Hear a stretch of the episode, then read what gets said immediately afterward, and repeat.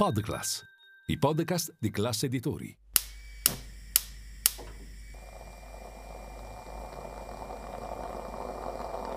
Buongiorno dal gruppo Classe Editori.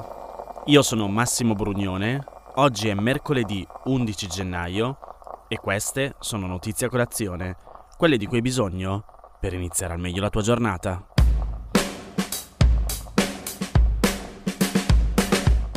Crescita debole, ma in vista nessuna recessione, neppure tecnica.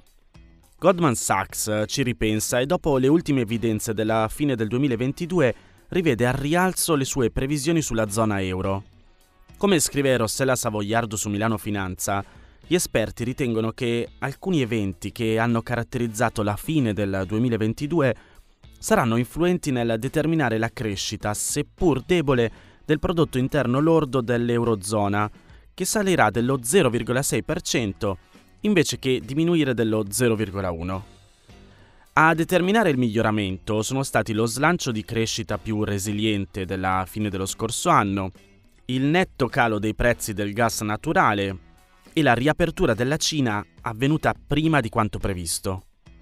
Tra gli Stati membri dell'Unione Europea, gli analisti di Goldman Sachs si aspettano una crescita più debole in Germania e in Italia, che sono i paesi più dipendenti da attività industriali ad alta intensità energetica, mentre vedono invece una crescita più sostenuta in Francia e Spagna, due paesi che al contrario hanno fonti energetiche più diversificate. Poi, nell'articolo di Rossella Savoiardo c'è un passaggio sul caro vita e scrive che gli analisti di Goldman Sachs sempre non si discostano molto da quanto riferito l'altro giorno dalla Banca Centrale Europea sulla crescita dei salari nei prossimi mesi. In teoria, insomma, dovrebbero aumentare gli stipendi. Questo soprattutto grazie anche a recenti accordi sindacali e agli effetti di una elevata inflazione che dovrebbe portare ad alzare gli stipendi nel primo trimestre di quest'anno dal 3,6 a quasi il 5%.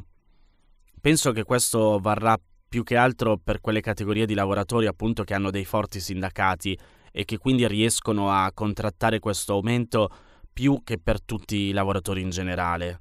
E tra l'altro a proposito di inflazione, e a proposito di inflazione, Goldman Sachs sostiene che l'inflazione della zona euro ha già superato il picco e che dopo il forte calo dei prezzi all'ingrosso dell'energia, ora scenda intorno al 3,25%. Staremo a vedere.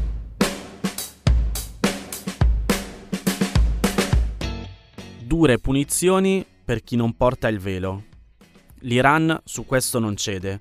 Il vice procuratore di Stato è intervenuto alla TV di Stato e ha detto che le donne che non osservano il velo obbligatorio e si ritrovano senza hijab in luoghi pubblici commettono un crimine evidente e la polizia è incaricata di affrontare duramente e arrestare chi non rispetta la legge e di segnalarle alla magistratura.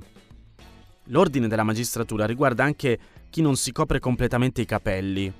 E secondo il codice penale islamico in Iran, le donne che non portano il velo devono essere condannate alla reclusione da 10 giorni a 2 mesi.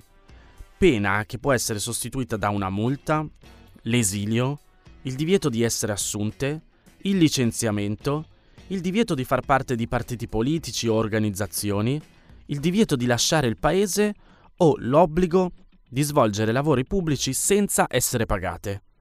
La punizione per le donne che provocano altre donne, convincendole a non portare il velo, può invece essere ancora più severa e comprende anche la detenzione per 10 anni. Secondo la ONG Iran Human Rights, sono 109 le persone che sono state arrestate durante le dimostrazioni antigovernative in corso da quasi 4 mesi e che rischiano di essere condannate a morte o giustiziate se la pena capitale per loro è già stata emessa. In realtà il numero potrebbe essere anche maggiore, perché le autorità di Teheran esercitano pressioni sulle famiglie dei condannati affinché non rendano pubbliche le loro vicende. E se andiamo a guardare l'età dei condannati, nella lista pubblicata dalla ONG la maggior parte delle persone hanno tra i 20 e i 30 anni e alcuni sono minorenni.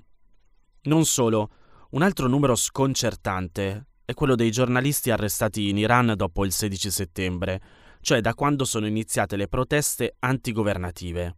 Sono 88.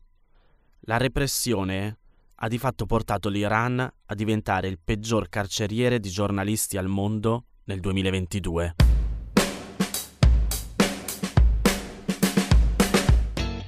Non so se voi in questi anni avete usufruito del bonus 110.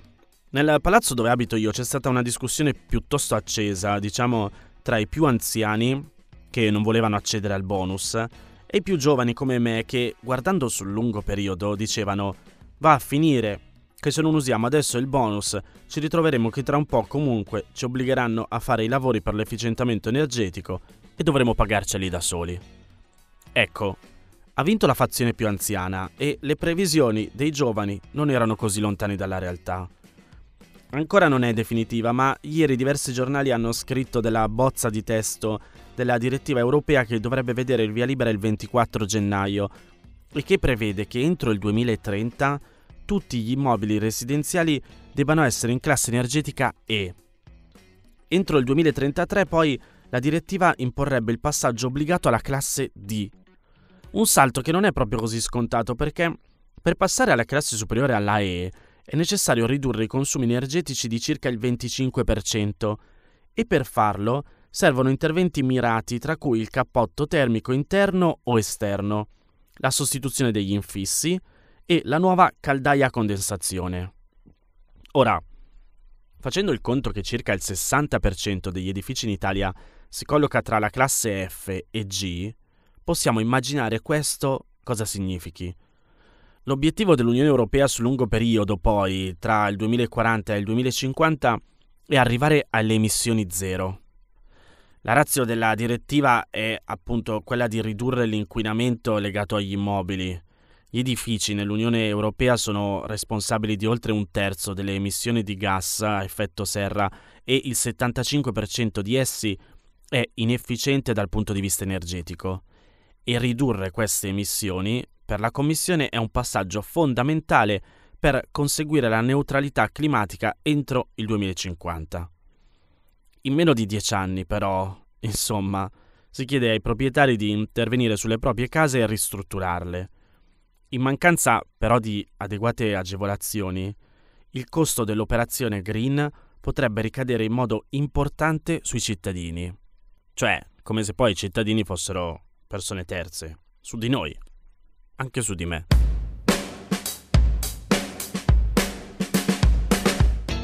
Queste erano le notizie a colazione di oggi. Se volete suggerirmi alcune notizie o mandarmi i vostri commenti su quelle trattate, potete scrivermi all'indirizzo email notiziacolazione-class.it.